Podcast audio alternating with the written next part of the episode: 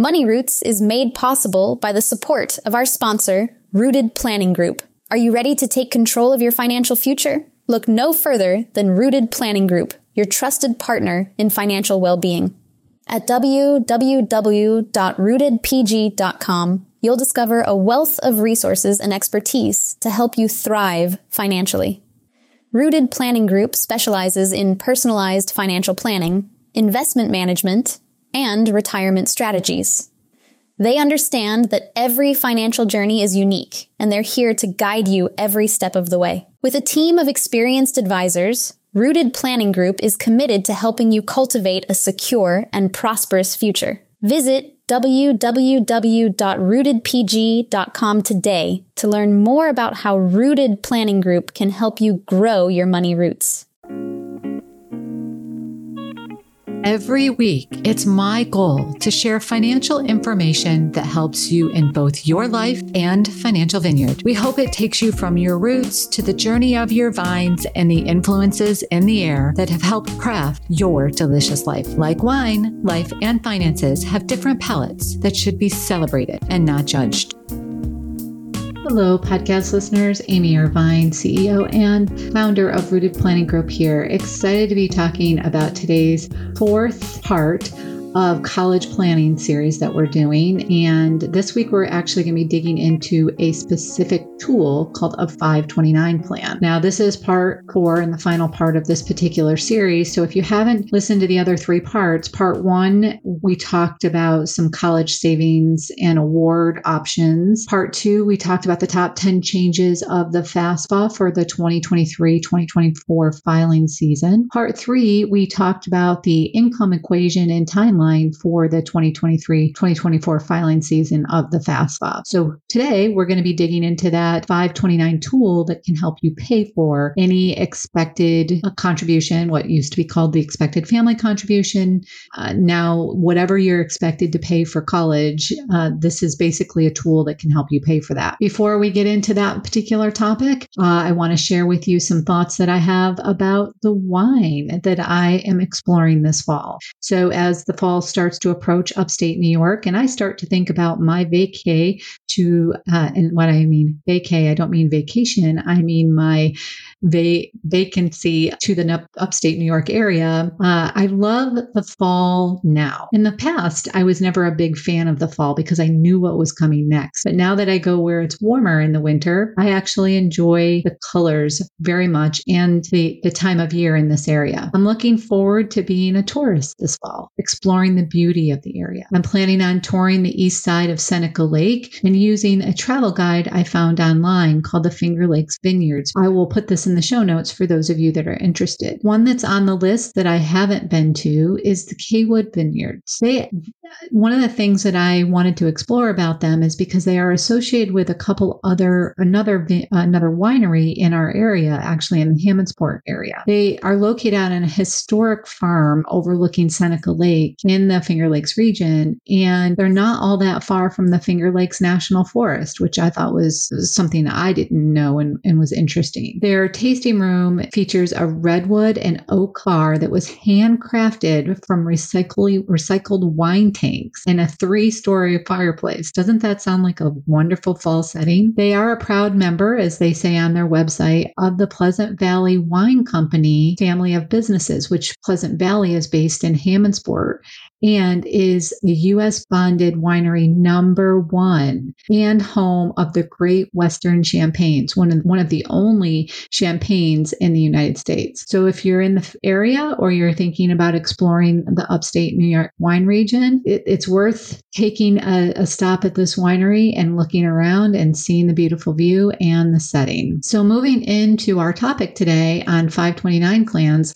let's back up and talk about what is a 529 plan. I'm sure you've heard about these. My concern always with our clients is making sure that they don't overfund a 529 plan. So, although we use these as a tool, we don't usually use them exclusively as the college savings tool. Contributions are made with after tax dollars, but once the money is invested in the account, it grows tax free and money taken out is not taxed as long as it is used for qualified education expenses. Now, you may get a state benefit from making making those contributions, but not all states offer that. 529s can have a more minimal impact on financial aid eligibility than other savings vehicles because they are considered a parental asset. And if they are actually outside of the parents or the students owning the 529, they may not be counted at all. So, for example, if a grandparent or an aunt or uncle or a friend has a 529 plan for your child, it may not even be taken into consideration as a asset. Some states, and like I said, including New York, offer tax deductions or credits for contribution. There is way too much to cover on 529 plans. So please contact contact us to learn more about 529 strategies for help in choosing the right one for your needs. Some states require you to make contributions to your state approved 529 plan, while other states are a bit more flexible. Now, how how can you make a 529 contribution or what is how does gifting come into play? Well, the gift tax exclusion is $17,000 for 2023. That means that anyone can gift your child $17,000 per year and not pay a gift tax. Grandparents, aunts, uncles, or anyone can pay tuition directly to the college to reduce their taxable estate, and there's no limit on that. So while they can make the $17,000 gift uh, gift free, I guess you want, or tax free gift uh, to the 529 plan, they can do an unlimited amount directly to the college. So just an FYI that that's a planning opportunity. The college's post tuition rate, posted tuition rate is often not what you will pay. Many students will never pay full price, even those whose family's income are north of 200,000. Additionally, many colleges will let you pay tuition monthly if you want to. You do not have to pay in one or two lump sums in most cases. So, when you're thinking about a 529 plan, think about how you're going to map in the a lot of people will ask me should they, you know, put money in a 529 plan? And the answer is usually maybe some, but not all, as I mentioned, because there's other opportunities that you could commingle that with. We always tell people to save for retirement first because that's something that you can't borrow for. But if you do have some excess funds, perhaps considering putting some in a 529 plan as well as putting some in a regular brokerage account. There's different types of 529 plans, and I did mention them in the first uh, episode of this series. So you can kind of dig into that and listen to that. But there's the savings plan plan and then the uh, private plans and the prepaid plans, if you want to call it that. They all come into consideration when you're looking at paying for college. But let's take a step back and even talk about the financial aid office and when and if you need assistance with coming up with some of that payment process. The college financial aid office is your friend. They are an invaluable resource for information and help. Parents should engage with them very early on. A school's financial aid decision is just the start. Once your college college is accepted and there is an accompanying financial aid decision, you should work with the office to see if there's any additional money available. Sometimes money becomes available later in the process as the student might have gotten a financial aid um, change of situation, or even if they got fi- more financial aid with a different college, sometimes